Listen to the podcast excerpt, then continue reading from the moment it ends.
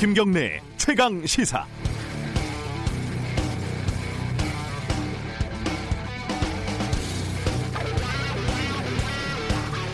원래 아웅다웅하던 사람들이 싸우면 그러려니 하는데 평소에 친한 사람들이 다투면 무슨 일인가 하고 한 번 더 쳐다보게 되죠.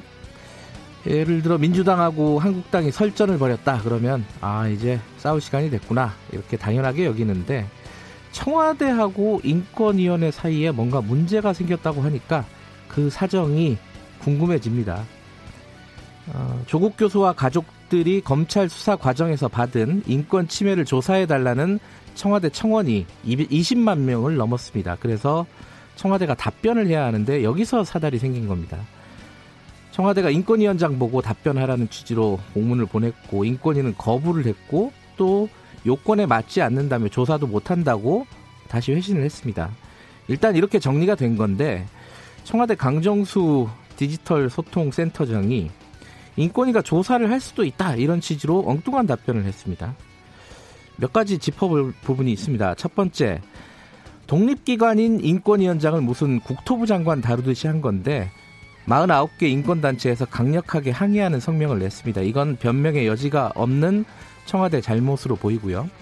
두 번째, 인권위와 공문이 오가면서 논의된 내용과 전혀 다른 말이 대국민 메시지로 나갔습니다. 이건 실수일까요? 아니면 의도적인 걸까요? 실수라면 시스템의 문제고 의도적인 거라면 바보죠. 요즘 시대에. 어, 실수건 의도적이건 둘 다 큰 잘못입니다. 세 번째, 대통령이 기자회견에서 조국 전 장관을 이제 좀 놓아주자고 했습니다. 그런데 대통령 말과는 다르게 청와대는 조국 교수를 아직 놓아줄 생각이 없어 보입니다. 1월 20일 월요일 김경래 최강 시사 시작합니다.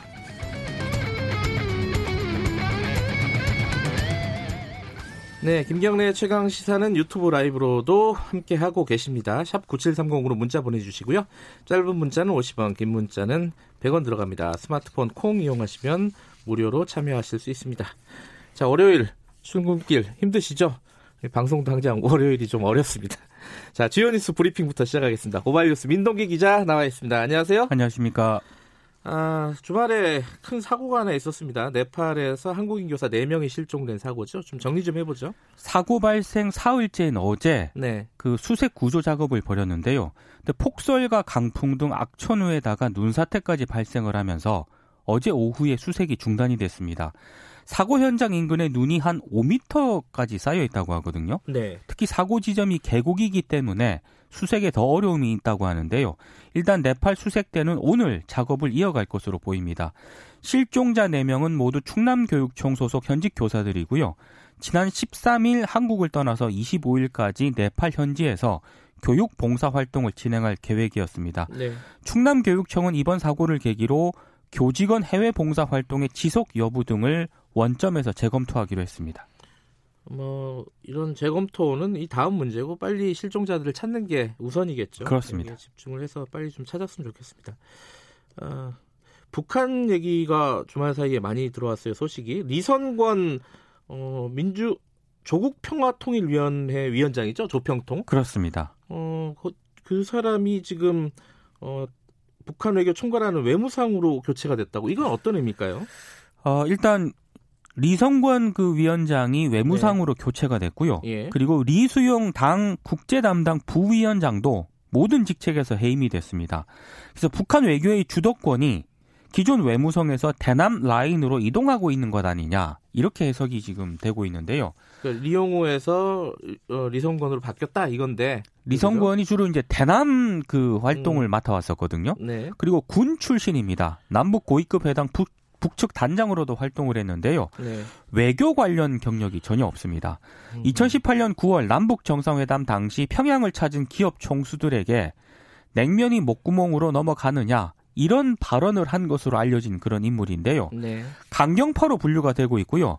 지금 뭐 이런 리성권이 북한 외교를 지휘했다는 그런 얘기는 미국과의 장기 대립에 대비하고 있다는 그런 분석도 나오고 있습니다. 네. 올해 미국 대선 등의 일정을 고려했을 때 당분간 북미 협상 진전이 어렵다고 판단을 하고 장기전에 대비하고, 대비하고 있다는 그런 분석인데요. 네. 외무성과 대남 라인의 후속 인사가 또 주목이 되고 있습니다. 그럼 대미 협상을 사실상 어, 전망을 어둡게 보고 있다. 아, 북한도 좀 예, 어렵다고 보고 있는 것 같습니다. 이렇게 해석할 여지가 좀 있는 것 같습니다. 관련된 얘기는 어, 2부, 3부에서 좀 집중적으로 좀 다룰 예정입니다. 안철수 전 대표가 귀국을 했어요. 어제 귀국을 했습니다. 네. 인천국제공항에서 기자회견을 가졌는데요. 진영 정치에서 벗어나서 실용적 중도 정치를 실현하는 정당을 만들겠다.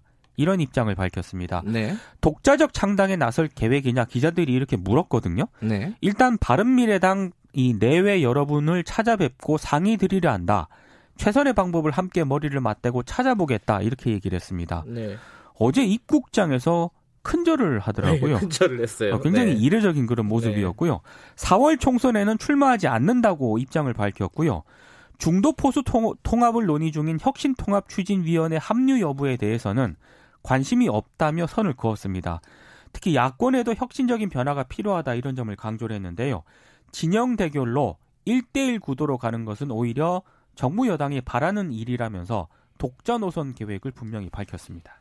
뭐 신당을 창당할 가능성도 좀 있는 것 같고 그렇습니다. 그죠? 바른미래당 손학규 대표와 얘기가 잘 되면 그쪽으로 갈 수도 있겠고 뭐 아직은 좀 열려 있는 상황입니다. 네.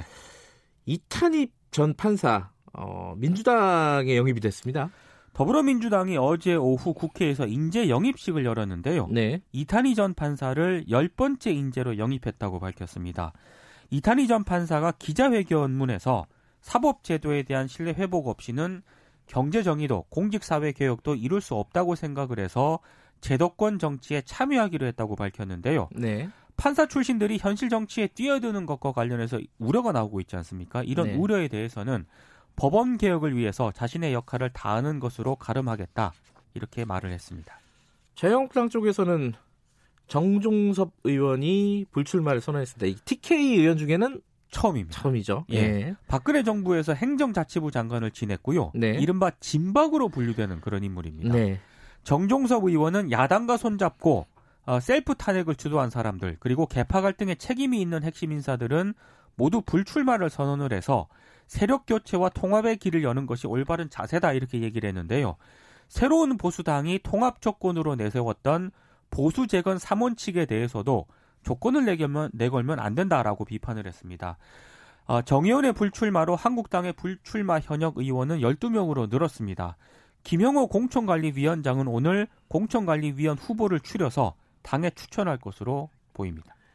어, 검찰 내부에서는 좀 시끌시끌합니다. 계속 좀 어제도 여러 가지 기사가 있었어요. 그 유재수 전 부산시 경제부시장 감찰 무마 의혹과 관련해서 네. 심재철 대검 반부패 강력 부장이 조국 전 장관을 재판에 넘기지 말자 이렇게 주장을 했다고 합니다. 네. 신 부장은 지난 8일 검찰 고위직 인사로 검사장으로 승진을 해서 반부패 강력 부장으로 이제 부임을 했는데요.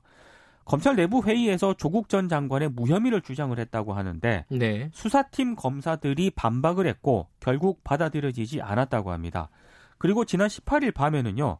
대검 한 간부의 장인상 장례식장에서 그 심재철 부장의 직속 부하가 조국이 왜 무혐의냐 이렇게 신 부장에게 항의를 했다고 하는데요. 네. 이 자리에는 윤 총장, 윤석열 총장하고 여러 검사들이 있었고 윤 총장은 별다른 반응을 보이지 않았다고 합니다. 이 자리에 기자가 있었나 봐요. 그죠? 어... 기자가 있었던 건지 예. 아니면 당시 상황을 그 대검 쪽에서 기자들에게 흘린 건지 이건 정확하게 확인은 안 되고 있습니다. 어제 그 SBS 뉴스를 보니까 네. 어, SBS 임찬종 기자가 자기가 그 자리에 있었다고 아. 그렇게 얘기를 하더라고요. 네. 그러니까 우연히 이제 그 상가에 조문을 하러 갔다가 네. 이 상황을 목격을 한 거죠 기자가. 아하. 기사가 그래서 어, 상당히 좀 신빙성이 있는 거죠, 이런 것들은. 예. 본인이 직접 목격했으면은. 예, 그러니까요. 네. 예. 그, 그리고 법무부가 이르면 내일 검찰 직제 개편을 확정을 하고요. 검찰 중간 간부 인사를 단행할 예정인데요. 예. 윤석열 총장이 법무부에 대검 기획관, 과장급 중간 간부들은 인사 이동하지 말아달라 이런 의견을 낸 것으로 확인이 됐습니다. 예, 그 중간급 간부들의 인사를 보면은 어, 이 사태가 마무리가 될지 아니면 더 확전이 될지는 좀 지켜봐야 될 내용입니다. 네. 마지막 소식 하나 전해주시죠. 신격호 롯데그룹 명예회장이 어제 별세했습니다. 네. 작년 99세인데요. 건강 악화로 지난해 말 입원과 퇴원을 반복을 하다가 지난 18일 밤 병세가 급격하게 나빠지면서 서울 아산병원 중환자실에 입원을 했습니다. 2015년 아, 신동주 전 부회장하고 신동빈 회장의 경영권 분쟁이 터지면서 네. 일본 롯데홀딩스 대표이사직에서 물러났고요. 이때 경영에서 손을 뗐습니다. 그리고 지난해 10월에는 경영비리 혐의로 징역 3년의 실형이 확정이 됐는데 건강 상태를 이유로 형 집행 정지를 받았거든요. 네. 신격호 명예회장을 끝으로 국내 주요 그룹의 창업 1세대 경영 시대가 사실상 막을 내렸다. 오늘 언론들이 이렇게 평가를 네. 하고 있습니다. 신격호 명예회장 입지전적인 인물이죠. 그렇습니다. 하지만 말년은 그렇게 순탄하지 않았던 것으로 지금 보이고 어쨌든 고인의 명복, 명복을 빌겠습니다. 네. 자 여기까지 듣겠습니다. 고맙습니다. 고맙습니다. 오하이뉴스 민동기 기자였습니다. 김경래 최강 시사 듣고 계신 지금 시각은 7시 36분입니다. 최강 시사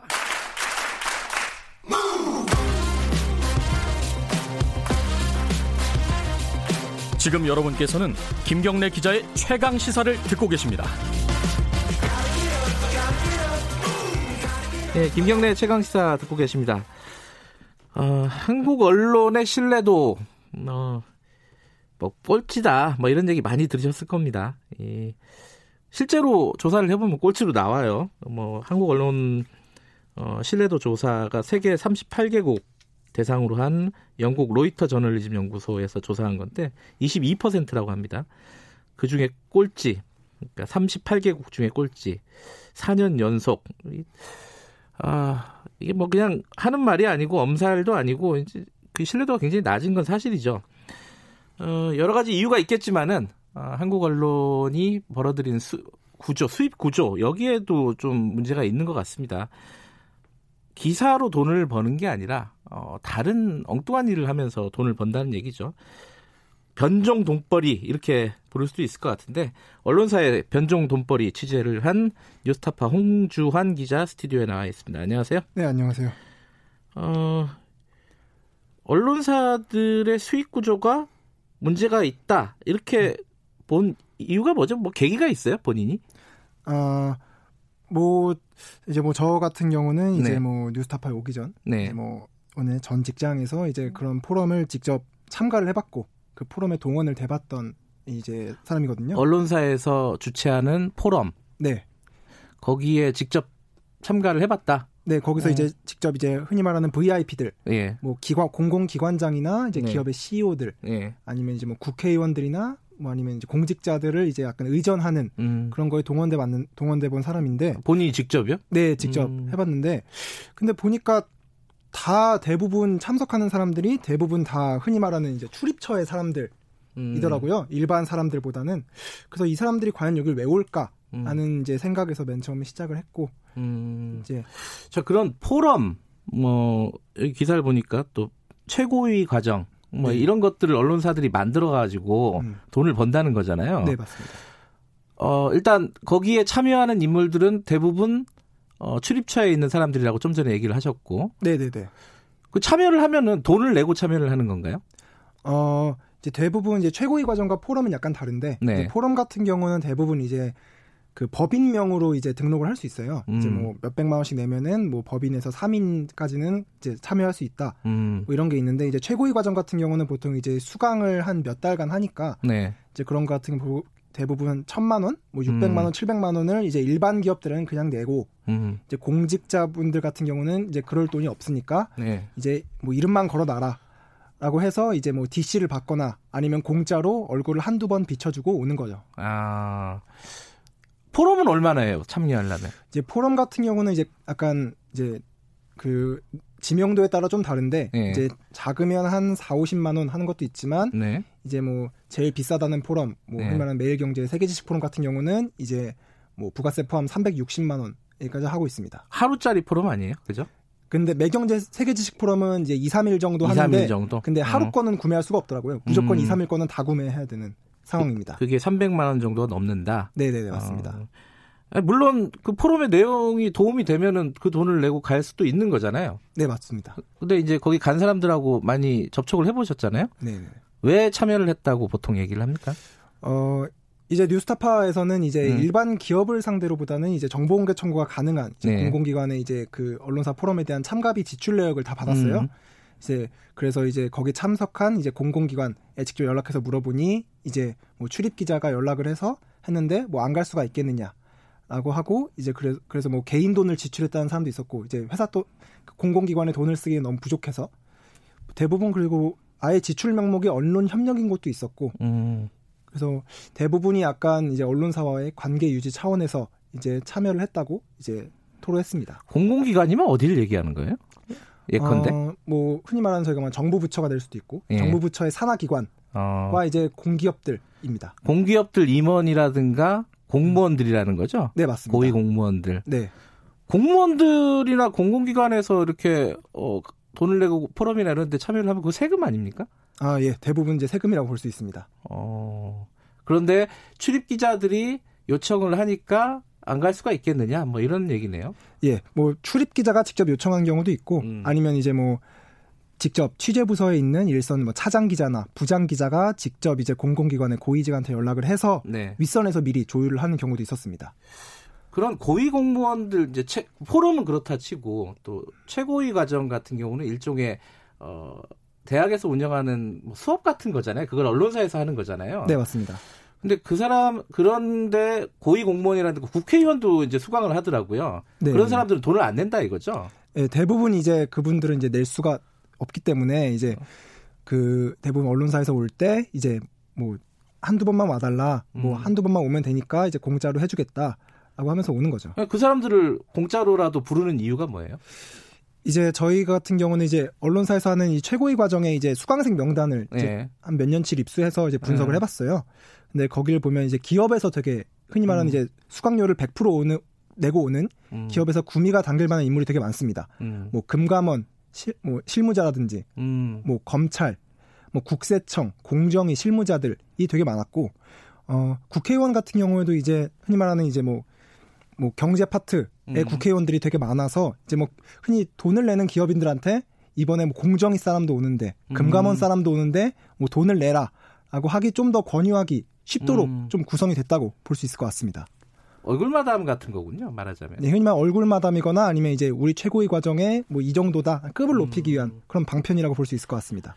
그런 걸로 어, 기업체한테 어, 와 보면 도움이 된다. 네. 왜냐하면 이제 그 공무원들하고도 사귈 수도 있고 뭐 이런 네. 식으로 이제 그 뭐랄까 어, 권유를 한다 이거죠. 근데 제가 보니까 왔을 때 그런 거 말고 또 다른 어떤 음. 어, 혜택이 있다. 어, 언론사에서 주최하는 음. 최고위 과정이나 이런 걸 들으면은 네. 그 혜택이 뭡니까? 어, 이제 저랑 같이 취재를 진행한 네. 뉴스타파 연다혜 선배 기자가 네. 이제 그 중앙일보 J포럼의 네. 이제 2014년도 14기 졸업식 졸업식 영상을 입수했습니다. 네. 그 당시 보면은 이제 당시 편집국장이 직접 이제 약간 뭐 격려사를 하러 나와서 음. 이제 수강생 여러분께 보도 후원을 아끼지 않겠다. 아, 되게 wording이 특이하죠. 보도 후원을 아끼지 않겠다. 라는 이제 말을 음. 직접적인 wording을 하고요. 네. 당시 또 중앙 선데이 편집국장이 나와서 이제 여러분과 만날 일이 있을 거다. 뭐 언론사가 이런 행사를 하는 건 뭐 당연한 이유가 있지 않겠느냐 음. 하면서 이제 흔히 말하는 이제 뭐 기사 거래나 뭐 협찬성 기사에 음. 대한 냄새를 좀 풍기긴 했습니다. 어, 보도 후원을 아끼지 않겠다. 예, 그런 말을 했습니다. 그 말은 어, 기업체 수강생들이 많으니까 이 여기에 와, 온 사람들은 나중에 어떻게 했다는 거예요? 뭐 좋은 기사를 써주겠다는 겁니까? 아니면 나쁜 기사를 안 써주겠다는 겁니까? 어, 뭐 둘 다일 수 있겠죠. 뭐 그 실제로 그랬던 사례가 취재된 건 없죠. 아 실제로 이제 직접적인 사례는 없지만 네. 이제 저희는 이제 기자들도 이제 네. 직접 컨택을 했습니다. 네. 그래서 뭐 흔히 말하는 이제 포럼 같은 경우에는 네. 이제 보통 이제 출입 기자들을 한 대에 물어보면 이제 위에서 뭐 포럼 때가 되면 표를 출입처에 한 10장 정도 팔아라 하는 이제 지시가 떨어집니다. 음흠. 그럼 이제 기자들은 이제 출입처에 이제 울며 겨자 먹기로 이제 표를 팔아야 되는데 그럼 이제 출입처에서 아, 뭐 그러면 우리도 이제 뭐 갈 명분이 없으니 뭐 단신 기사라도 몇 개 써줘라. 뭐 기사를 몇 개 써줘라라고 요구를 하는 경우가 있다고 합니다. 그럼 아, 이제 그래요? 그거를 써주고 이제 표를 파는 거죠. 어... 이제 뭐 실제로 그런 경우를 들은 적도 있었고. 아, 그게 현직 기자가 직접 얘기한 거예요? 예, 현직 기자가 직접 얘기를 한 아, 겁니다. 어느 언론사라고 밝히기는 좀 그렇겠고. 예. 어, 그러니까 홍보 기사를 써주고 그 예. 포럼 예. 표를 예. 어, 출입처에 팔았다 이런 얘기네요. 영업을 떴다는 얘기인데. 예, 맞습니다. 제가 실제로 접촉한 기자들에 따르면 한 네. 언론사의 경우는 이제 광고국이 아니라 보도국 차원에서 네. 이제 해당 뭐 엑셀 엑셀 명단으로 이제 기업의 연 매출과 연 포럼 협찬금을 이렇게 대비해서 계속 짜작 연, 그 연년도로 놔, 놔뒀습니다. 네.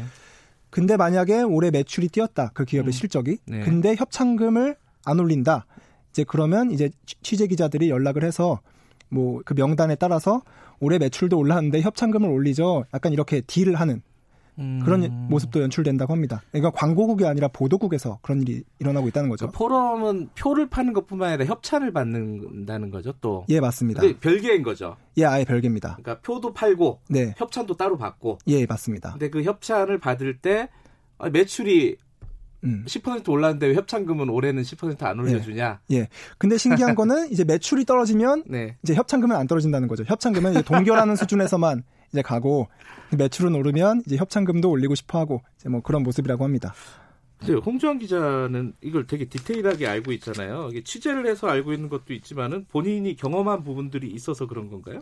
아, 뭐, 뭐 제가 직접 뭐 경험이라기보다는 뭐 본 것들이 있고 이제 그거를 토대로 해서 이제 취재를 할 때 영업을 떼본 적이 있어요? 이런 식으로? 아 저는 영업을 떼어보진 않았습니다. 그 정도 음. 연차는 되지 않았기 때문에. 아 연차가 어려서. 네, 근데 아직 이제 선배들이 하는 걸 이제 옆에서 보거나 이제 선배들이 힘들어하는 거를 직접 들은 당사자이기도 합니다.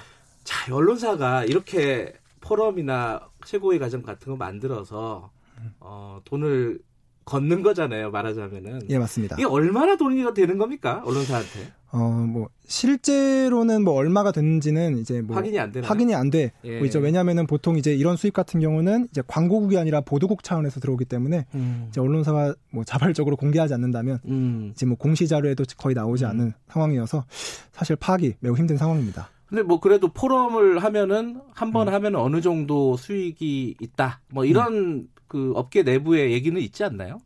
예, 맞습니다. 그 제가 한 이제 경제 일간지 이제 예. 기자한테 들은 바로는 이제 뭐 흔히 뭐한한 회사에서 이제 제일 큰 포럼이 보통 있는데 네. 이제 뭐 1년 동안 거의 주력을 하는 음. 그런 포럼의 경우는 한 번 하면은 뭐 수십억이 남는다. 음. 이런 말도 있고 왜냐면은 흔히 말하는 뭐 삼성, SK, 현대차, LG 이런 대기업들이 모두 협찬을 퍼부으니까 네. 그래서 뭐 그런 포럼 같은 경우는 최소 한 20억 정도가 남을 거다라는 식의 예측성 발언을 음. 들은 적이 있습니다.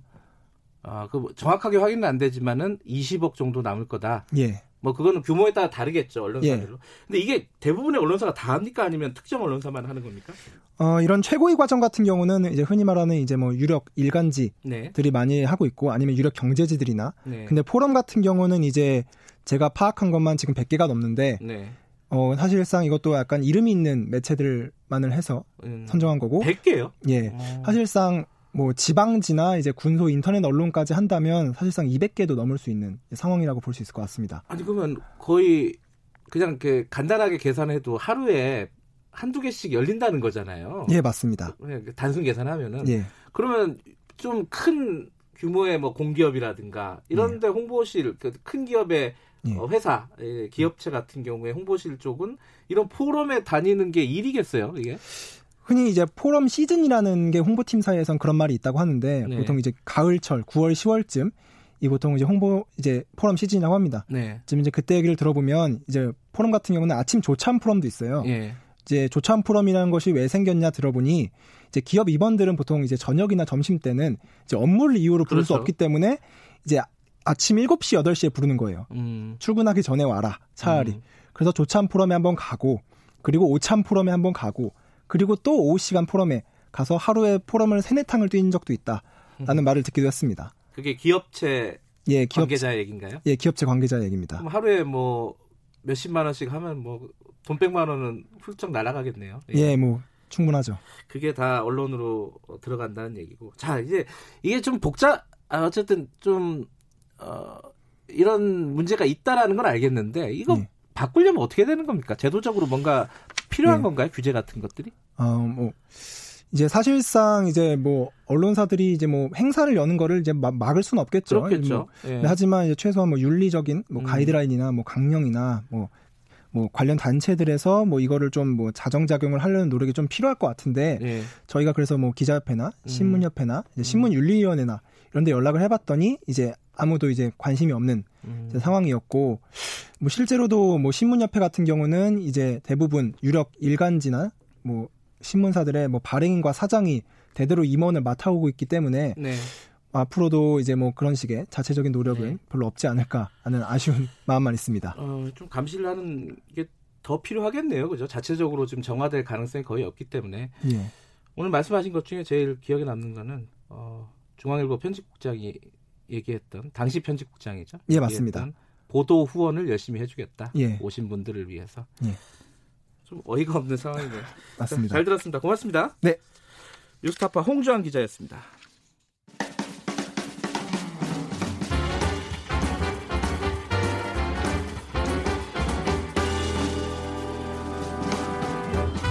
여러분의 아침을 책임집니다.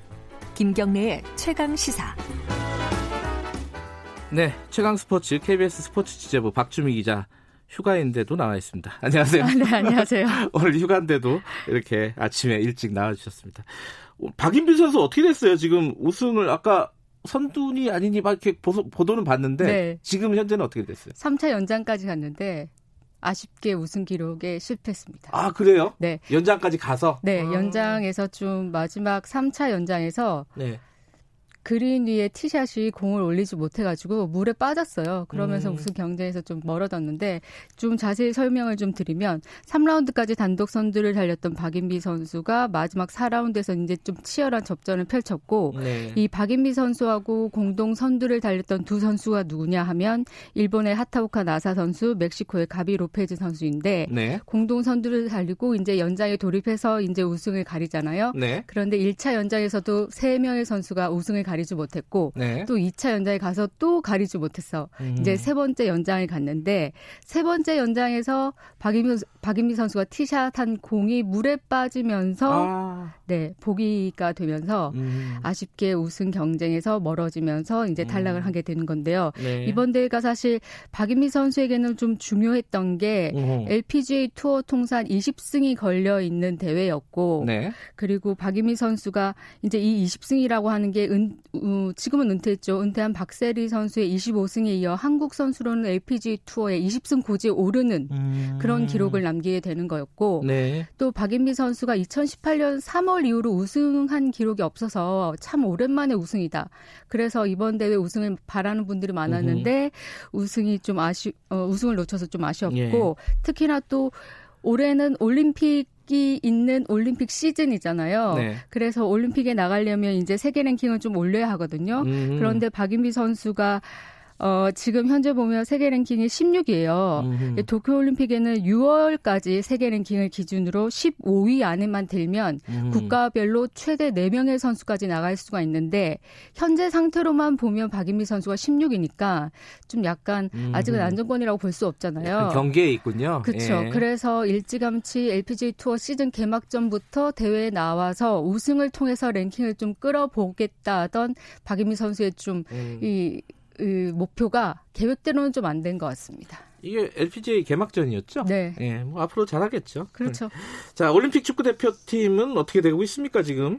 요르단하고 아, 네. 이겼죠, 요르단? 네. 8강에서 어. 제 요르단과 8강에서 음. 만나서 극적으로 정말 극적이었어요. 음. 승리를 거두고 상황에 진출해서 이제 네. 올림픽 티켓 이 확보가 이제 눈앞에 보인다 이렇게 음. 볼수 있는데 김학범 감독이 어제 요르단과 이 8강에서 3차전 조별리그 3차전 선발 출전 선수 에서 그 예상 그 선발 명단에서 8명 8명을 바꾸는 라인업을 좀 파격적으로 변신해서 예. 이제 그, 그 요르단전에 맞섰는데 그 파격 전술에 맞춰서 원톱으로 출전한 조규성 선수가 전반 15분에 선제골을 넣으면서 아 이게 예감이 좋다 이랬었거든요. 음, 네. 그러고 나서도 우리가 공격 에서 좀 공세를 올리면서 득점 기회가 좀 많았었어요. 그런데 음. 이게 미세하게 우리가 결정력이라고 그러죠. 네. 이 정교함이 없어서 자꾸 골망을 피해가는 거예요. 음흠. 그래서 전반에 좀 아쉽다. 추가 득점이 한 두 골은 더 나왔어야 하는데 이런 네. 아쉬움이 있었는데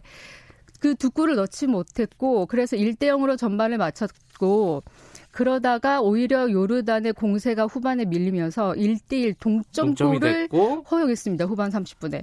그러다가 어, 이대로 연장 가는 거 아니야? 하는 위기 속에서 이동경 선수가 극장골을 터트렸는데요. 후반 추가 시간. 추가 시간. 음. 정말 경기 종료 휘슬이 울리기 직전에 터트려가지고 알겠습니다. 2대1 승리를 거뒀습니다. 어, 호주와 4강전 하는 거죠? 그렇죠. 언제 하죠, 이거는? 모레 밤에 합니다. 네. 밤 10시. 이것도 기대해 보겠습니다. 네. 오늘 말씀 감사합니다. 네. KBS 스포츠 취재부 박주미 기자였고요. 김경래 채널사 1분 여기까지 하겠습니다. 잠시 후 뉴스 듣고 8시 5분에 2부로 돌아옵니다.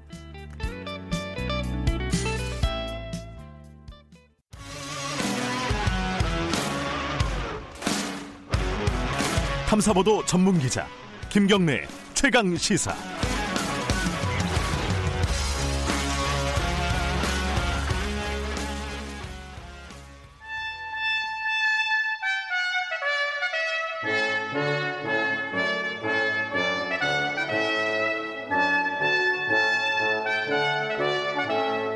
예, 김경래 최강 시사 듣고 계십니다. 매주 월요일 박지원 의원과 함께하는 고품격 정치 토크. 박지원의 정치의 품격. 오늘도 대한신당 박지원 의원님 나와 계십니다. 안녕하세요. 네, 안녕하세요. 네. 주말에 정치 뉴스가 많았습니다. 아주 많았어요. 뭐 폭주하더라고요. 그런데 저는 뭐 지방에 있었으니까. 네. 네. 어, 안철수 전 대표가 귀국을 했습니다. 이걸 드디어라고 표현하는 게 좋을 것 같은데 드디어 기, 귀국을 했습니다. 큰절하면서 귀국한 거 보니까 뭔가 많이 잘못했나 봐요. 그런 건가요? 아니 새해 복 많이 받으라고 큰절을 한 거죠. 독일로 갈 때는 기자한테 쫓겨서 백팩 메고 춘기로 도망치더니 들어올 때는 큰절하고 들어오는 게. 그래서 큰 앞에서 큰절을 하려면은 아, 비행기에서 계속 생각을 했을 거 아니에요. 처음에 인사를 어떻게 할까. 뭔가 다짐을 강하게 한 거 아니겠어요? 그분이 굉장히 신중한 분이라 네. 과거 저하고 일할 때도 보면은 일거수 일투족을 아주 그 생각해서 해요. 네. 그렇기 때문에 귀국을 결심하고 네. 어, 이런 모든 이벤트를 작심했을 거예요. 음. 오늘 첫 번째 일정이 광주라 그래요? 글쎄요, 뭐 환영할지 안 환영할지 않을지 모르지만은 어, 광주로 잡을 의미가 뭘까요? 어, 이제 광주에서 이제 사실 지난 선거 때 한번 바람이 있었어요. 안철수 전 대표의 바람이 있었는데, 어, 그 부분을 좀 되살리고 싶다. 이렇게 해석할 수 있는 거 아니겠어요? 뭐, 머리 좋은 분이라 되살릴 수 있다라고는 판단하지 않았을 거예요. 아, 그래요? 음. 자기를 그렇게 전폭적으로 지지를 해줘가지고, 네. 지금 현재 문재인 대통령에 대해서 아낌없는 음. 지원을 하고 있는 광주 시민들에게 네. 아마 저는 광주에 가서 5.18 영령들에게 시민들에게 네. 큰절을 하면은 그건 옳은 일이다. 음. 어떻게 됐든 그렇게 지지를 해줬는데 네. 그 충족하지 못하고 어, 독일로 그렇게 갔다가 왔기 때문에 그런 의미에서 간다고 하면은 좋은 일이죠. 뭐 다시 한번 어, 지지를 보내달라. 뭐 이런 요청이지 않겠습니까? 그 안철수 전 대표 뭐 입장에서? 그런 요청도 있겠지만은 네. 사람이 가장 바보는 같은 실수를 반복하는 거예요. 예. 그 광주 시민들이 아하. 굉장히 영특합니다. 아. 제가 자꾸 얘기했지만 예. 한번 당하지 두 번 당하겠어요? 네. 솔직히 뭐 저도 이번 주말에 있으면서 광주에 두번 네. 이틀 있었어요. 네. 근데 아니올시다예요. 음. 그 대한신당은 안철수 전 대표랑은 어떻게 같이 할 방법이 없는 거죠? 지금 상황에서 우리는 네. 진보를 확실하게 표명하고 음. 있으면서 문재인 대통령의 성공과 진보 정권 재창출에 일단 협력을 하고 우리 그렇게 나가기 때문에 또 뭐 부인을 하지만은 안철수 전 대표는 보수가 아니다. 네. 뭐, 뭐 말은 잘 만들어내대요. 중도 실형 노선이다. 그러기 때문에 또 중도 실형 노선을 안철수 대표가 표방한 것은 그분의 그러한 모든 정치 역정이나 실질적인 인격체를 보면은 이름은 잘 뽑아낸 것 같아요. 음. 네, 그래서 어, 확실하게 제가 뭘 하겠어요. 보수 대통합은 절대 안 된다. 그것도 알아들었기 때문에 보수로는 통합으로는 가지 않는다 하는 것을 명명백백하게 하기 위해서 그러한 표현을 쓴 거 아니겠어요? 지금 말씀하신 그 새, 새 보수당과 어, 자유한국당 중심이 되고 있는 혁신통합추진위원회 네. 여기에는 관심이 없다 이렇게 했습니다. 그렇습니다. 예. 네. 뭐 혁통에 관심이 없는 게 아니라 새 보수당도 한국당도 관심이 없는 것 같아요. 뭐 새, 세보수당은 그래도 1대1로 자유한국당하고 좀 합당 논의를 해보자 이런 식으로 지금 얘기를 하고 있지 않습니까? 지금 깨졌잖아요. 실질적으로 안 한다는 거 아니에요. 심지어 음. 뭐 박형준 위원장을 새 보수당에서는 네. 인정하지 않겠다라고 하는데 네. 제가 박형준 위원장은 보수치고는 참 훌륭하신 분이에요. 네. 에, 그런데 박형준 위원장하고 사적으로 얘기를 해보면은 에, 새 보수당도 틀림없이 통합하고 네. 또 거기는 에, 반 비박 친이 아니에요? 네. MB 예. 뭐 정무 수석 이렇게 했기 때문에 그러면서도 안철수 전 대표도 함께 한다. 근데 안철수 전 대표가 안 하겠다 네. 하니까는 네. 언젠가는 한다 하지만은 언젠가는 뭐 선거 끝나면 뭐 하겠어요. 아니 근데 새보수당의 하태경 책임 대표죠 지금. 네, 그렇죠. 공식 이름은. 근데 어, 황교안 대표 답변을 기다리고 있다고 얘기를 했어요. 답변 여부에 따라서 중대 결단을 할 수 있다. 그 양당 협의체 구성 제안하고 답변을 기다리고 있다는 건데 안 될 거로 보세요? 저는 안 될 길이라고 봐요. 거듭 어. 말씀드리지만 네, 황교안 대표는 무조건 보수 대통합을 하고 네. N분의 일식을 차지하자 네. 그런 속내도 있을 거예요. 음. 그렇지만은 그렇게 해가지고 과연 되겠어요? 어, 그래서 저는 이 보수 대통합이 자기 스스로가 그런 안철수 전 대표가 좀 잘했다 네. 하는 것은 나는 이번 총선 출마하지 않겠다. 음, 불출마 그것도 되게 네, 그 그게, 그게 어필되는 거예요. 어, 나는 하지 않고 예. 이러한 중도 실형 노선의 정당을 창당하겠다. 음. 그리고 어, 밤이당으로 가서 얘기를 해보겠다 하는 것은 바른미래당의 손학규 대표가 안철수 전 대표가 오면은 당을 통째로 주겠다라고 했지만은 또 그렇게 안 줄 것 같아요. 좀 음. 얘기해봐야 되겠다. 예. 안철수 전 대표로서는 거기에 조직도 있지만은 돈이 100억이 있어요. 어, 그렇기 때문에 안철수 전 대표 성격상 네. 그 돈도 가지고 새로운 둥지를 음. 그래서 바른미래당에서 만약 손학규 대표가 그러한 약속을 지켜준다고 하면은 저는 이 바른미래당의 당명을 개정해서 새로운 음. 창당의 모습으로 발, 탈바꿈할 것이다. 음. 그래서 이건 나는 안철수 당이다. 음. 철수 당이 되겠죠. 그렇지만은 지금 현재로는 뭐 손학규 대표가 또 넉넉하게 내놓을지 안 내놓을지 그것도 잘 모르잖아요. 그러니까 명확하게 얘기를 안 하고 있습니다. 손학규 처, 대표가. 처음 얘기는 명확하게 했지만 난, 지금은 날이 예. 갈수록 자꾸 흐려지니까 모르죠. 예. 또 손학규 대표도 그렇게 넉넉하게 뭐 아무것도 없이 그냥 갖다 잡수쇼 이러지는 않을 거예요.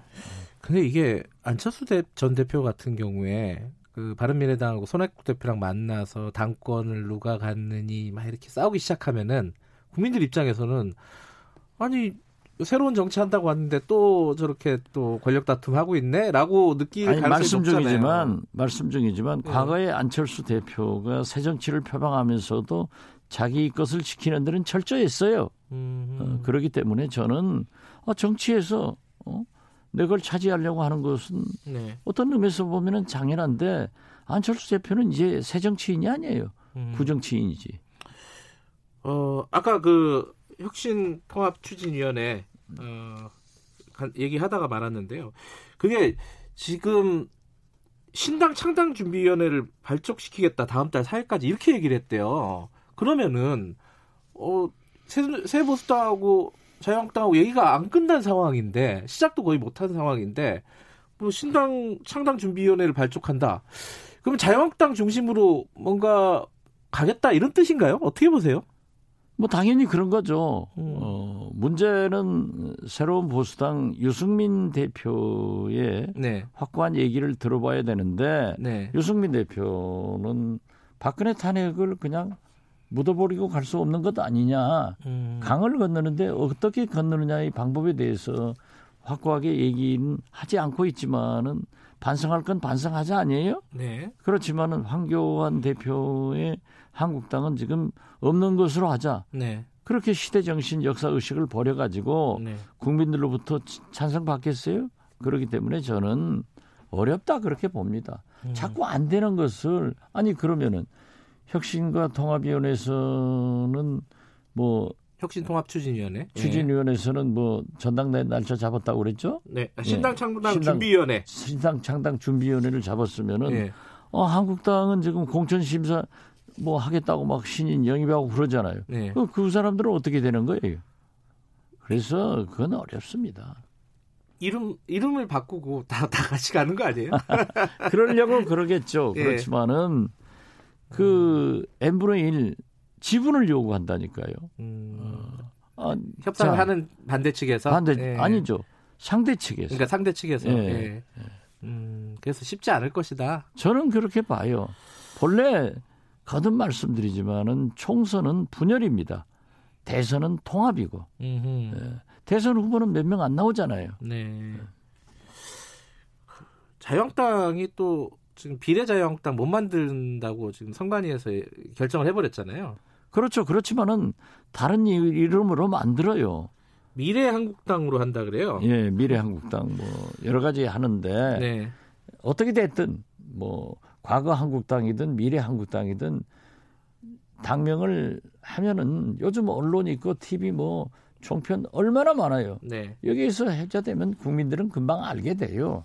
어, 물론 그 비슷한 이름이 좋기는 하겠지만 그렇기 때문에 사실 저는 민주당에서는 지금 소위 시스터 파티 위성정당을 안 만들겠다고 국민들한테 선언했잖아요. 네. 그렇다면은 집권 여당이기 때문에 못 만들 거예요. 안 만들 네. 거예요. 예. 그것이 옳은 일이죠. 네. 그렇지만은 상대적으로 어, 한국당은 원내 의석 몇 석이 부족해가지고 제1당의 서러움 그리고 4 플러스 1로 당한 거 이런 거 보면은 어떻게 됐든 문재인 정부를 강하게 견제하고 뒷, 뒷다리 잡아가지고 정권제 장출을 하려면은 자기들은 만들 거예요.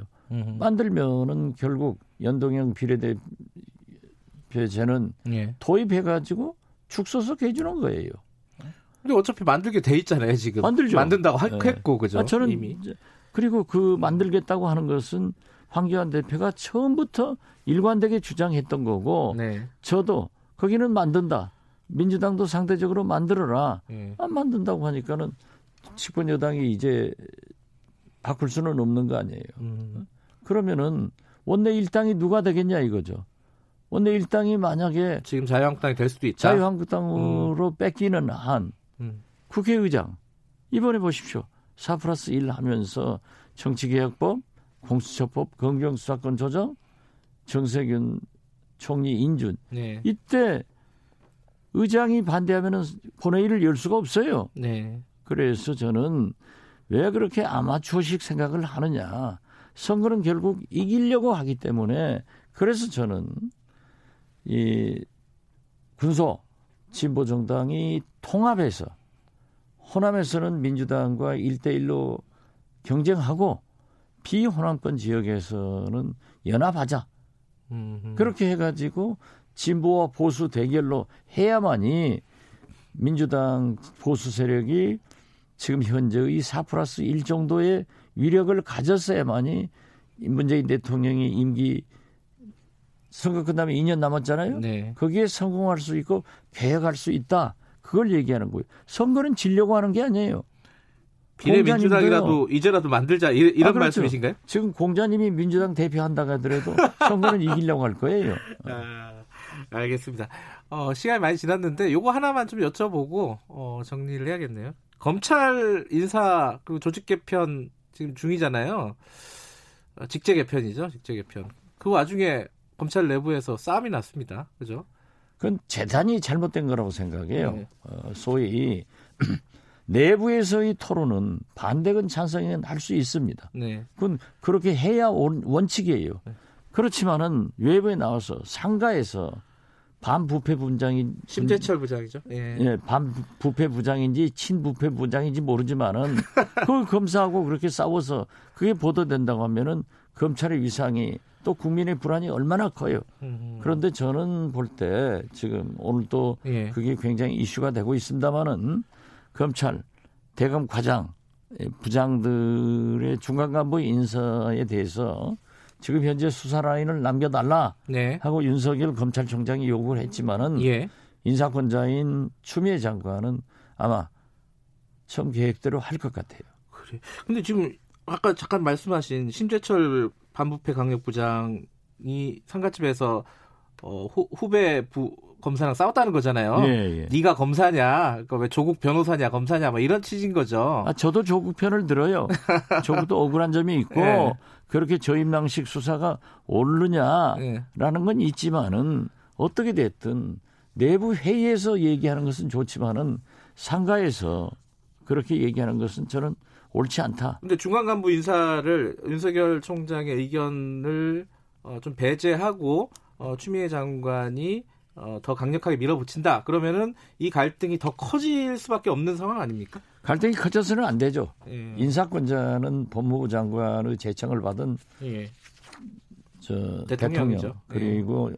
사실, 상 네. 예, 범, 추미애 장관이기 때문에 인사권자에게 의견을 제시하는 것은 검찰총장이니까 네. 그 총장의 의견을 법무부 장관이 다 받아들여야 된다.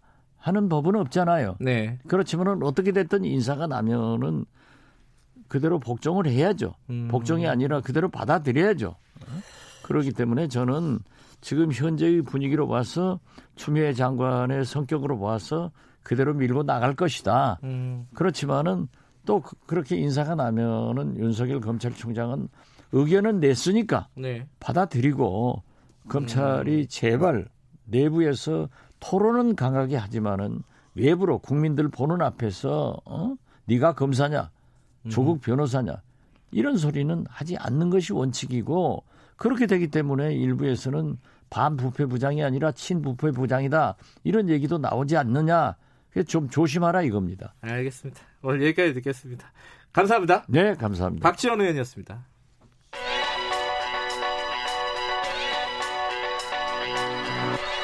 최강 시사 최한수의 눈.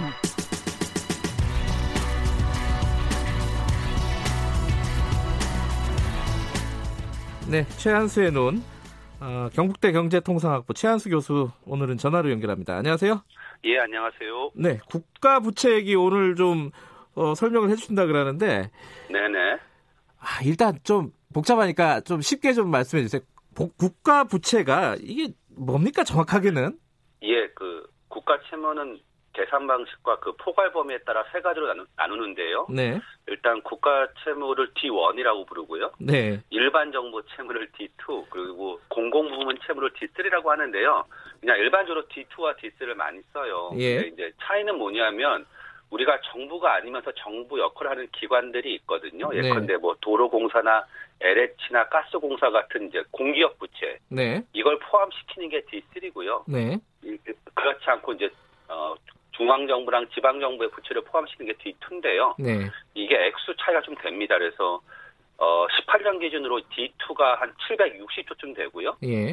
어, 공기업 포함시키면 이게 300조 정도 늘어요. 거의 한 960조쯤 됩니다. 음. 그래서 보통 이제 D2, D3 요 두 개 중에 하나라고 보시면 돼요. 우리가 국가 부채 얘기할 때는. 근데 이제 어 700조, 900조, 예, 뭐잘 감이 안 오는 숫자긴 하지만은 네. 이 숫자가 이 다른 나라에 비해서 많다. 아니다. 이게 뭐 적지 않은 숫자다. 뭐 아니다. 굉장히 안정적이다. 여러 가지 말들이 있습니다. 어, 네. 좀 비교를 하면 어떻습니까, 실제로? 일단 우리가 국가 부채는 보통 어 절대 액보다는 GDP 대비 비중으로 봐요. 왜냐하면 아, 경제 규모가 크면 부채 당연히 커지지만 네, 네. 이걸 감당할 수 있으니까요. 근데 네. 결론부터 말씀드리면 우리나라 국가 부채 비율은 굉장히 낮은 편입니다. 음. 그래서 뭐 2017년 기준으로 보면 일본이 한 220% GDP 대비 네. 그리고 미국이 한 100%가 되고요. 네. OECD 평균이 110인데 우리가 43%예요. 우리보다 낮은 나라가 한 두세 개 정도 있어요. 그러니까 우리는 어, 국가 부채 비율로 보면 안정적이고 낮다. 이게 음, 결론입니다. 근데 그 미국이나 일본이나 이런 데는 왜 이렇게 부채가 많은 거예요? 아, 뭐 국가 부채가 높은 거는 여러 가지인데 쉽게 말하면 이제 정부가 지출을 많이 했고 예. 그래서 재정 적자가 일어났고 그걸 메꾸기 위해서 이제 국채를 발행한 거니까요. 예. 어, 그리고 이제 또 하나는 일본 같은 경우는 성장률이 낮아요. 음흠. 그러다 보니까 이제 세수가 안 들어오고 예. 지출은 해야 되고 예. 뭐 이러다 보니까 국가 부채가 이렇게 많이 올라갔습니다. 예. 근데 요즘 보면요, 이거 하, 해마다 나오는 기사인데 예. 아 우리나라 국가 부채 좀 위기다. 어 예. 그리고 뭐 국가 부채 뭐 4천조 돌파 뭐 이, 런 것들은 어떻게 봐야 됩니까? 그러니까 이제 이건 제 말이 아니고 노벨상 수상자 폴 크루그만이 한 말인데요. 네. 이제 그런 걸 우리가 적자 강박증 혹은 부채 공포라고 하는데요. 이제 핵심은 뭐냐면 네. 국가의 네. 최적 부채 비율은 0이 아니에요. 네. 예, 가장 큰 이유는 국가는 개인하고 달라서 불황일 때 정부가 돈을 써야 돼요. 음. 그래야 기업이나 개인이 경제 활동을 할 수 있고 네. 안 그러면 우리가 대공황으로 간다는 경험이 있습니다. 네. 그리고 또 소득 재 분배 사회 안정망에 경제가 안 좋을 때 투자를 하지 않으면 네. 사회가 분열되고요. 네. 또 하나 이제 개인과의 차이는 정부 지출은 기본적으로 정부의 수익과 관련이 있어요. 그러니까 왜냐하면 정부가 미래에 대한 투자를 할때 네. 교육이나 R&D 이게 나중에 경제 성장을 넣어서 세수를 증가시키거든요. 네. 따라서 우리가 절대적인 부채 규모에 일단 어 너무 이렇게 관심을 그러니까 경각심을 세울 필요는 없고요. 네. 그다음에 정부가 부채가 0이게 좋다라고 생각할 필요도 없습니다. 어... 일반적인 상식이랑 좀 다르네요. 개인은 어려울 때 돈 안 쓰고 부채 0으로 만드는 게 좋은 건데 국가는 그렇지 않다. 이런 예, 거네요. 예, 예. 예, 그건 뭐 사실 경제학의 상식이죠. 예. 음. 근데 그, 그게 상식인데, 어, 예. 최근에 이제 확장 재정을 많이 쓰고 있잖아요, 우리나라가. 예, 예. 올해도 그렇고 작년에도 그랬어요. 그래 세출이 많다 보니까, 야, 이러다가 우리 뭐 베네수엘라 되는 거 아니냐? 우리나라 어 굉장히 힘들어 더 쉽게 말하면 망하는 거 아니냐 뭐 이런 네. 공포를 조장하는 기사들이 꽤 예. 있습니다. 이건 어떻게 봐야 됩니까? 예, 근데 이제 그것도 역시 폴 크루그만의 말인데요. 네. 네. 뭐라 그랬냐면 이랬어요. 그런 일종의 국가부채 책임론을 얘기하는 사람들은 책임성 있는 게 아니라 네. 오히려 역사적 경험에 무지한 거다. 아까 말씀드렸다시피 전제는 경기가 불황이고 지금처럼 성장률이 낮고 저인플레일 때 네. 국가가 확산적 재정 정책을 펼치지 않으면 그게 대공황으로 가더라 예. 라는 경험에 반하는 거고요. 네. 이제 저는 베네수엘라를 걱정하기도 하는데 동시에 영국을 봐야 돼요. 그러니까 무슨 말이냐면 예. 어, 사실 영국이 최근에 브렉시트를 결정했잖아요. 네. 많은 사람들이 이게 영국의 자살 행위라고 보고 있어요. 예. 근데 최근에 한 연구에 어떤 게 있냐면 이런 브렉시트 결정의 가장 큰 요인 중에 하나가 영국이 2007년 금융위 이후에 아주 강력한 긴축 정책을 펼쳤어요. 네. 그래서 정부 지출을 줄이고 임금을 낮추고 저소득층한테 필수적이었던 복지 정책을 손봤거든요. 음. 그리고 도로나 교육에 대한 지출을 줄여서 영국은 50% 줄었습니다. 네. 그러니까 우리가 재정 건전성을 한다는 건 이렇게 저, 정부의 지출을 삭감하는 건데요. 네. 이 결과가 뭐냐면 사회적으로 굉장히 박한 분열에 이뤘어요. 음. 그래서 사실은 이렇게 어, 재정 지출 삭감에 많이 노출된 지역에서 브렉시트에 네. 대한 지지율이 높았고요. 이게 영국 경제에는 더 치명적인 결과를 가져왔거든요. 음흠. 그래서 사람들은 이제 뭐라고 얘기하냐면 최근처럼 불황이 장기화되고 있는 국면에서는 네. 정부가 좀 더 확장적인 재정 정책을 펼쳐서 사회 통합으로 가야 한다는 주장을 음. 더 많이 펼치고 있어요. 최근에 경제학계가. 예. 그래서 우리가 이게 베네수엘라의 예도 있지만 네. 영국의 예도 있기 때문에 네. 중요한 건 우리가 정부 지출을 어디에 쓰고 있는가를 더 보는 게 중요합니다. 예. 그, 그 국가 부채 늘어나는 속도가 우리가 좀 너무 빠른 거 아니냐? 요 얘기도 좀 하더라고요. 아, 그 약간 애매해요. 사실 지금 부채 증가 음. 속도보다는 음. 사실 많은 사람들이 얘기하는 거는 네. 우리가 아직 그 고령화의 이제 사회적 음. 비용을 아직 덜 지불하고 있어요. 핵심 뭐냐면 네. 연금 지출이거든요. 예. 저희가 보기엔 지금 빠른 건 아니고요. 예. 앞으로 향후 한 2, 30년에는 이 문제가 오는데 음. 중요한 건 정부가 재정 지출을 통해서 이 분위기를 그러니까 이 경향을 바꿀 수 있다면 써야죠. 네. 알겠습니다. 오늘 뭐 간단하게나마 재정 부채, 아 국가 부채에 대해서 좀 얘기를 나눠봤습니다. 고맙습니다. 예, 감사합니다. 최한수 교수였습니다. 2부는 여기까지 하겠습니다.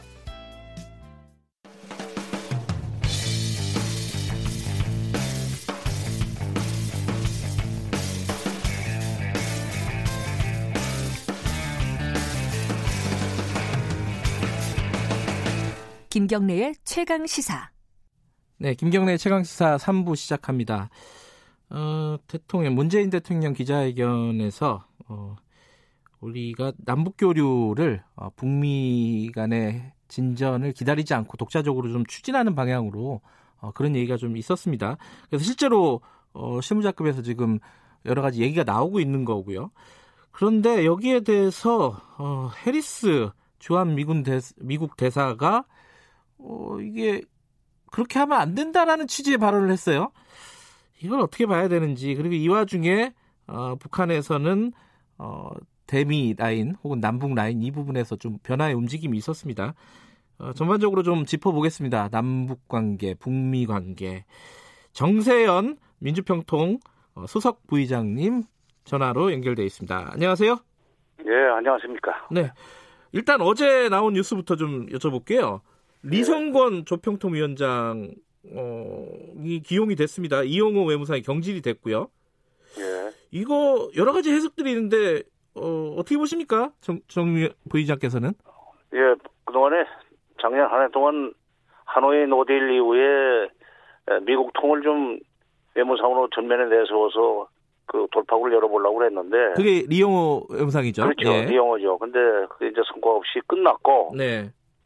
어, 금년도에는 대내적으로 자력갱생을 기초로 한 정면 돌파전. 그러니까 외국의 미국이 주도하는 대북 제재를 뭐 맞서서 대결하는 것이 아니라 네. 고통을 참고 견디면서 때가 올 때까지 기다리겠다는 정면 돌파.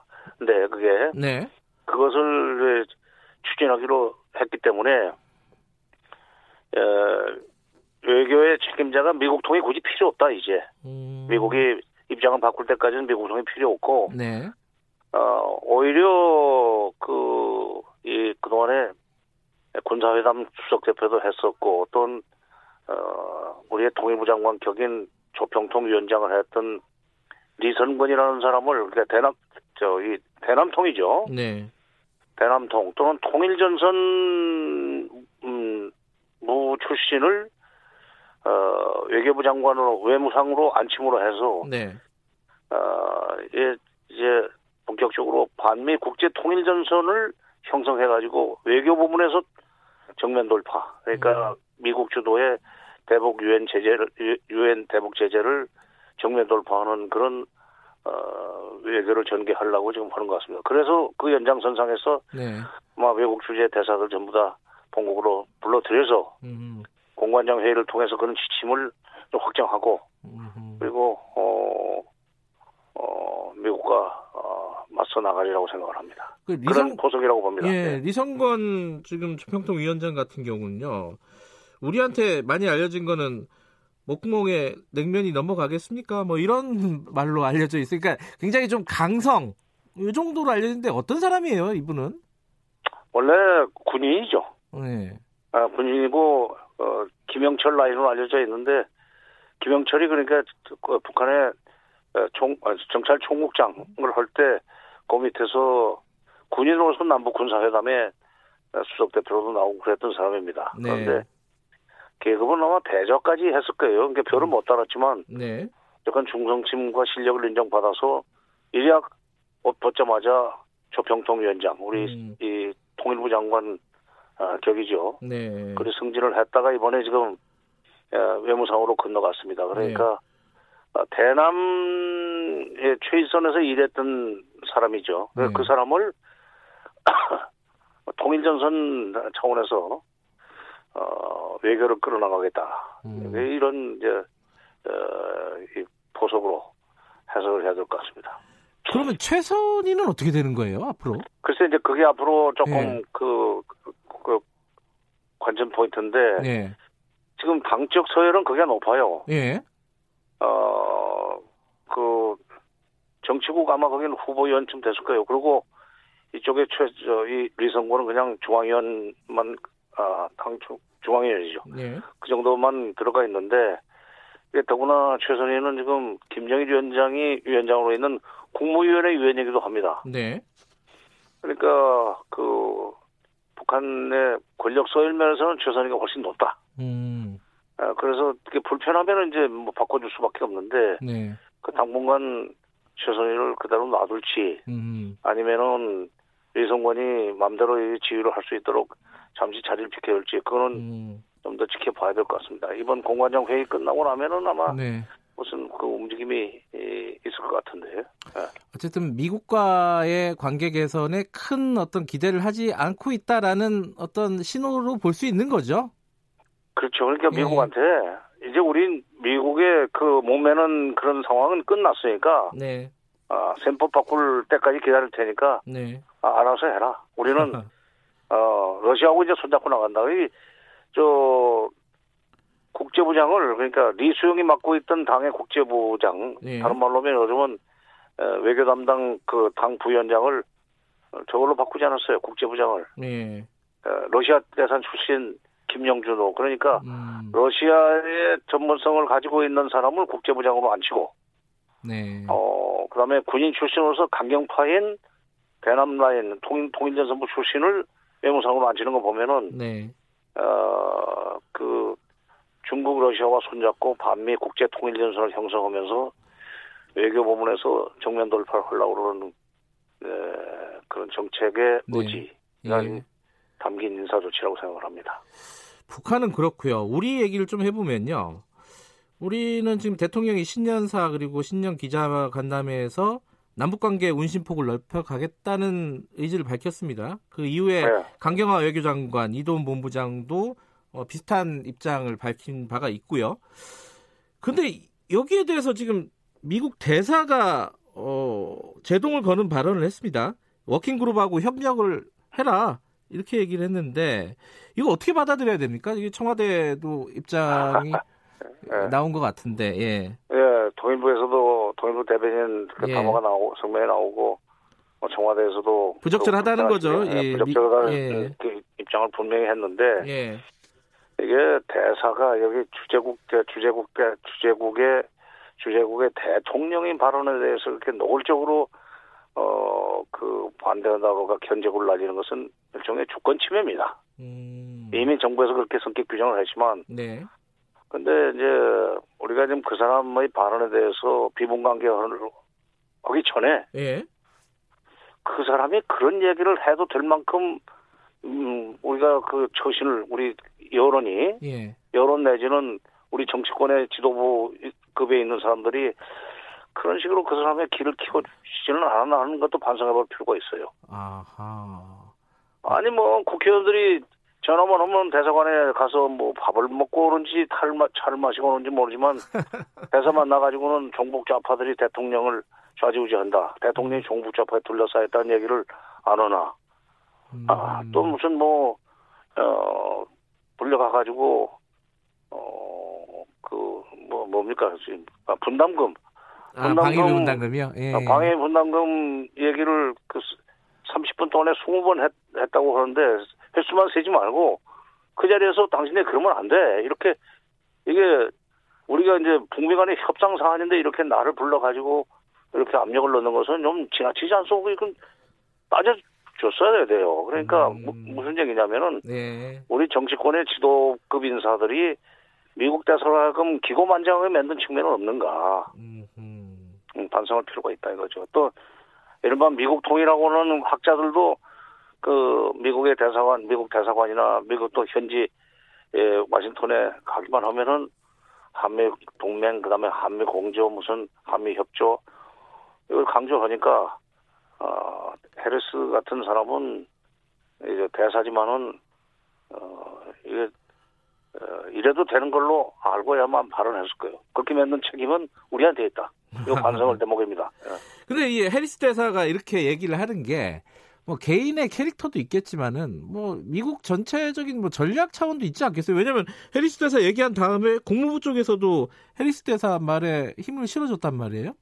뭔가 자, 아니, 그러니까, 작전인가요 이게? 바로 그러니까 예. 바로 그런 그런 해석이 나는 문제가 있다고 봐요. 아 그래요? 어. 예.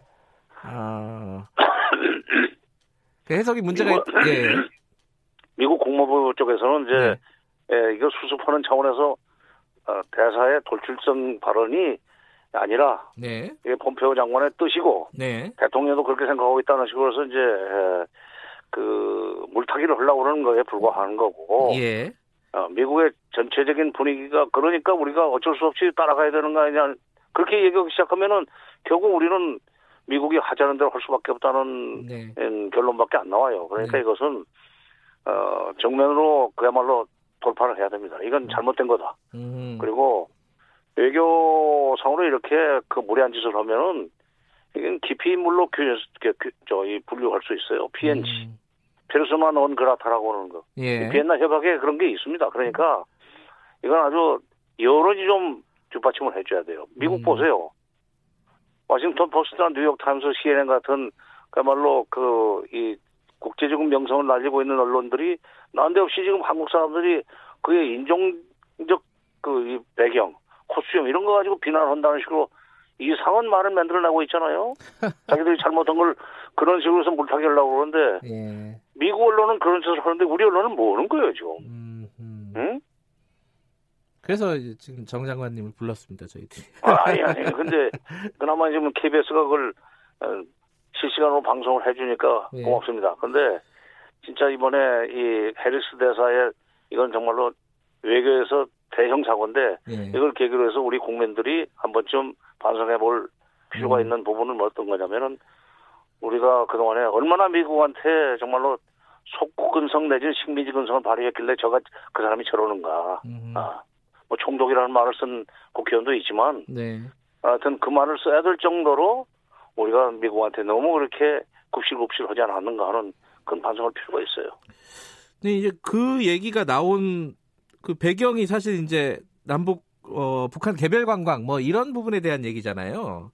근데 이, 이거는 어, 어떻게 될 것 같습니까? 이게 좀 현실적으로는 좀 어려운 거 아니냐 이런 얘기도 있고 그런데 정장관님께서는 어떻게 보세요? 근데 이제 금강산이나 개성 쪽으로 올라가는 그 유한 저기 DMZ를 통과해야 되는 것은 야 지금 이미 테리스 대사가 그렇게 얘기를 했고 또 미국 그 국무부 장관도 해리스 대사가 뭐 잘못 틀린 말을 한 거 아니다 하는 식으로 오면은 여기 DMZ를 관리하고 있는 유엔사 사령관은 문을 안 열을 겁니다. 음흠.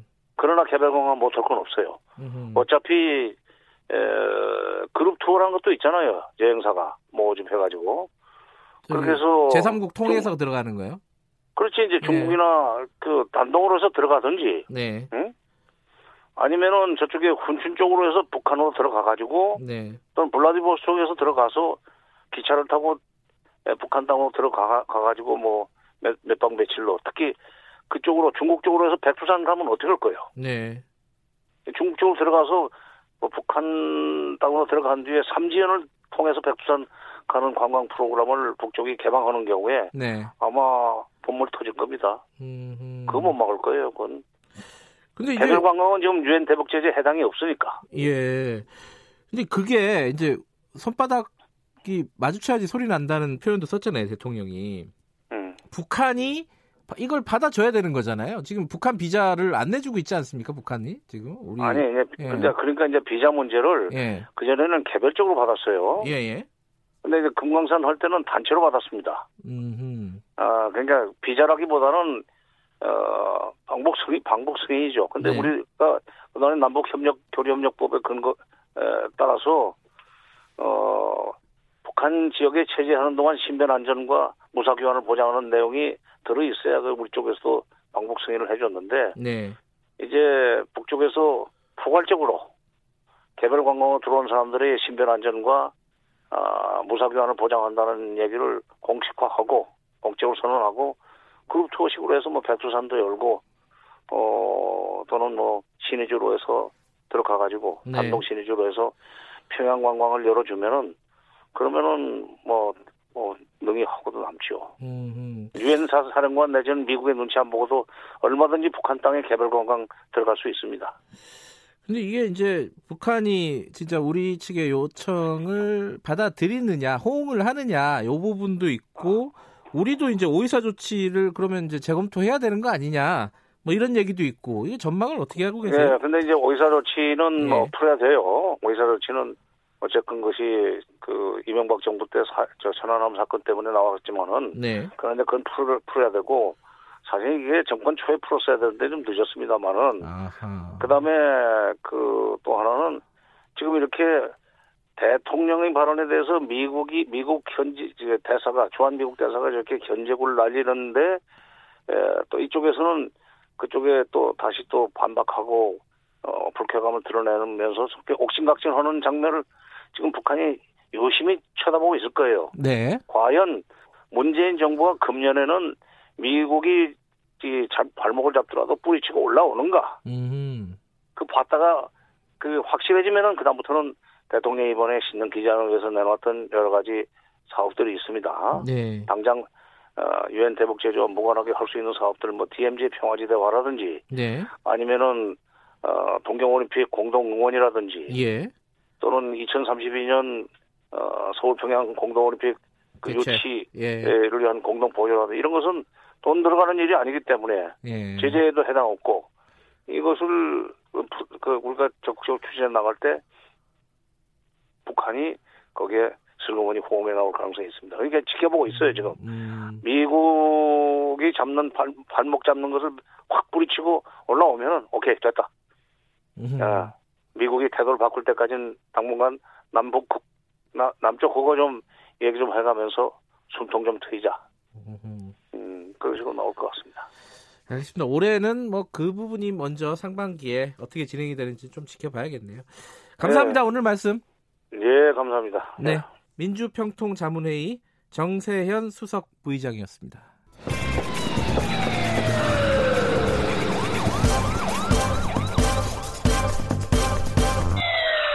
김경래 최강 시사.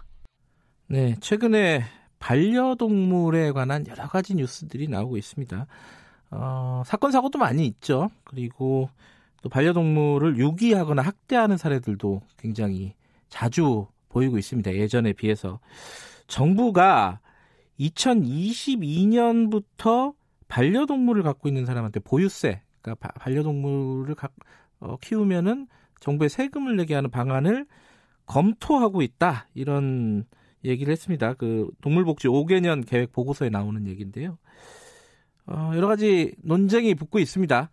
오늘은 설채연 수의사 연결해서 관련 얘기 좀 나눠보겠습니다. 안녕하세요. 네, 안녕하세요. 네. 이게 반려동물 보유세, 그 뭐, 자동차 갖고 있으면 자동차 세금 내라, 이런 거랑 똑같은 거잖아요. 네, 그렇죠. 근데 이 얘기가 나오게 된 이유가 뭘까요? 어, 아무래도 지금 이 책임감과 관련된 문제가 가장 클 거라고 생각을 하는데요. 네. 어, 지금 뭐 유기견이나 지금 유기견 수만 해도 1년에 지금 집계된 수만 한 12만 마리 정도 나오고 있어요. 아, 유기견의 숫자가 1년에만 12만 마리예요? 네네네. 어, 그리고 네. 점점 뭐 등록제나 이런 걸 함에도 불구하고 점점 네. 증가하고 있고 그리고 네. 그런 유기견들을 보호하고 관리하는 데만 해도 좀 엄청나게 많은 또 재원이 소모가 음. 되고 있는 상태라서 네. 아무래도 그런 이유로 이제 보유세에 대해서 음. 검토를 하고 있는 것으로 보입니다. 지금 지금 유기견이 12만 마리라고 그러면은요. 이... 집계된 것만 12만 마리. 아, 그러니까 공식적으로 집계된 것만요. 네. 그러면 이 유기견들 뭐 고양이도 있을 거고요, 또 그죠? 플러스. 네네. 네네. 이런 유기견이나 이 어, 유기된 고양이 이런 동물들은 어떻게 처리가 되고 있습니까? 지금은? 지금 뭐 되게 여러 가지 방법으로 관리가 되어가고 있는데 유기견 보호소에 들어가서 어, 일정 기간 입양이 되지 않으면 네. 안락사 되는 경우도 있고요. 네. 아니면 뭐 그곳에서 운이 좋다라고 한다면 어, 입양이 되는 경우도 있고요. 음. 아니면 이제 사설 보호소 같은 데서 뭐 안락사를 하지 않는 곳이라고 한다면 네. 어, 좀 더 오랜 시간 음. 있을 수도 있고요. 네. 안락사가 얼마나 되는지 혹시 통계가 나옵니까? 어, 찾아보면 이 통계는 나오겠지만 아직 정확한 음, 수치는 음, 네네. 근데 입양률 자체가 예. 아주 높지 않습니다. 아주 높지 않아서요. 예. 입양률 자체가 오히려 조금 떨어지고 있는 경우도 있고 지금 한 30% 미만입니다. 입양률 아, 자체는. 입양률이요. 예. 네, 그렇다면 이제 그 나머지는 병사하거나 뭐 자연사하거나 안락사 된다라고 생각하시면 될 것 같아요. 그럼 단순하게만 생각해도 12만 마리 중에 한 3, 4만 마리 정도 빼고는 나머지는 어, 보호소라든가 이런 데서 어, 케어를 하거나 아니면은 뭐 안락사를 하거나 뭐 이 정도가 되겠네요. 그죠? 단순 계산을 네네. 하면은. 네네. 자, 그런 여러 가지 이제 사회적인 문제 때문에 어, 반려동물 보유세라는 얘기가 나왔습니다. 여기에 대해서는 좀 찬반이 어, 많이 갈리는 것 같아요. 수의사님은 어떻게 보십니까? 요 반려동물 보유세에 대해서는? 저는 기본적으로 찬성하는 입장입니다. 우선 대신에 한 몇 가지 전제 조건, 네. 두 가지 전제 조건이 있어야 되는데요. 첫 번째 전제 조건은 우선 가격 자체가 어, 어느 정도 이해할 수 있는 가격이어야 음, 되고요. 요일수, 그리고 예 보유세가 얼마냐? 그, 아, 네네네네. 예. 그리고 그러니까 부담되지 않는 예. 세금이어야 하고 두 번째 전제 조건은 이 지금 국, 정부에서 얘기를 했듯이 여기서 쓰인 여기서 모이는 돈이 모두 어, 동물 쪽 반려동물이나 아니면 뭐 동물 복지 시설들의 투자가 된다라고 한다면 저는 네. 찬성입니다. 어, 그러니까 네. 그 보유세를 정부가 걷어서 유기 유기견이나 어떤 동물 복지를 위해서 사용이 돼야 된다. 그게 네네네. 전제가 있으면은 찬성을 한다. 네네네. 근데 이제 이게 뭐 우리 정부가 어디서 갑자기 꺼낸 얘기가 아니라 해외에서는 실행하고 있는 나라들이 있다는 거잖아요. 어떻습니까? 네네, 사례들을 있습니다. 보면은? 어, 뭐 사실 지금 유럽에서는 네. 예전에 대부분의 나라에서 세금을 거, 걷었고요. 아, 그래요? 어, 네, 유럽에서는 대부분의 나라에서 세금을 걷었지만 지금 많이 없어지고 남아 있는 나라들이 몇몇 있어요. 그 중에 네. 대표적인 나라가 독일이고요. 네. 독일은 견종이나 지역에 따라서 1년에 네. 한 3만 원에서 100만 원까지 세금을 걷고 있습니다. 어, 차이가 크네요. 네. 네, 이제 견종에 따라서 좀 맹견인 음. 경우에는 세금을 상당히 많이 부과하고요. 네. 그리고 되게 합리적인 게 만약에 그런 세금을 많이 내는 견종의 경우에 네. 교육을 받으면 네. 그러니까 트레이닝을 받으면 그 세금을 좀 감면해 주고 있습니다. 음. 근데 이 보유세를 신설을 하게 되면은 네. 오히려 어, 유기견 그러니까 강아지나 고양이를 키우던 사람들이 버리는 경우가 더 많아지지 않겠느냐 이런 우려가 있습니다. 저는 이 말 때문에 세금이 부과가 돼야 된다고 생각합니다. 어, 그... 이렇게 생각하는 사람들이 있기 때문에 네네네. 더 세금이 부과돼야 된다고 생각합니다. 이 이유 때문에. 어... 네. 어, 제가 하나 반문을 한번 해보고 싶은데요. 예. 네. 선생님은 자동차 가지고 계신가요? 저 있죠, 자동차. 예. 네. 자동차에 갑자기 세금을 한 5만 원 정도 올린다고 한번 생각해 보세요. 차 네. 버리실 건가요? 아니요, 차는 타야죠. 그렇죠. 예, 예. 네, 차 버리지 않으실 거죠. 예, 예. 음... 자동차보다 적어도 강아지를 키우는 사람은 자동차보다는 소중하게 생각을 해야 됩니다. 이 생명이라는 거 반려동물은. 음... 근데 지금 5만 원에 제 생각에는 제가 네. 생각하는 어 되게 그래도 합리적인 가격은 네. 한 5만 원 아니면 네. 비싸야 10만 원 정도입니다. 1년 내. 예. 근데 5만 원에서 10만 원 정도의 이 세금을 부과하는 게 아깝다라고 한다면 네. 어 이렇게 생각하는 사람들은 솔직히 반려동물 키워보신 분들은 다 아실 거예요. 그 키우는 동안 20년 동안 키우는 동안 얼마나 많은 그런 힘든 일들이 있고 네. 하는데 5만 원에서 10만 원을 감당하지 못한다라고 한다면 네. 이분들은 버립니다. 그러면 혹시라도 버리는 사람이 있을 수도 있습니다. 이게 아까워서. 네, 네. 하지만 저는 지금 그것보다 더 중요한 건 앞으로 5만 원에서 10만 원이 아까워서 강아지를 버리는 사람들이 강아지나 고양이를 키우지 않아야 된다고 생각을 합니다. 근데 만약에 그렇다면은 이제 그것도 생각해 볼 수 있을 것 같아요. 그 보유세를 올, 올, 신설을 하면은 이 유기하는 이런 사례가 오히려 줄어든다는 주장도 있습니다. 여기에 대해서는 어떻게 생각하십니까? 네, 저는 줄어들 거라고 생각하고 있습니다. 왜 그런 거죠, 그거는? 우선은 처음부터 키울 때 책임감을 가지고 키우게 되고요. 아. 어, 아주 쉽게 그냥, 아, 뭐, 옷이나 한 장 사는 것처럼 네. 내 악세사리처럼 키운다라고 하는 사람들이 줄어들게 되는 거죠. 네. 아까 말씀드렸듯이, 어, 우리가 자동차세가 5만 원 오른다고 자동차를 버리지 않는 것처럼 네. 적어도 자동차보다는 소중하게 생각을 해야지 저는 어, 이런 책임감이나 유기견들이 줄어들 수 있을 거라고 생각을 합니다. 또 한 가지 반론 중에 하나는 이게 어, 지금 등록이 제대로 안 돼 있는 상황에서 세금을 제대로 거둘 수 있겠느냐 한마디로 현실적인 얘기예요 이거는. 네네네. 네, 그 부분에 대해서는 어떻게 보십니까? 어 저도 그 부분에 대해서는 지금 네. 보완을 해야 될 부분이라고 생각을 합니다. 지금 네. 강아지 동물 등록이 지금 완, 얼마 전에 조금 많이 늘어나긴 했지만 네.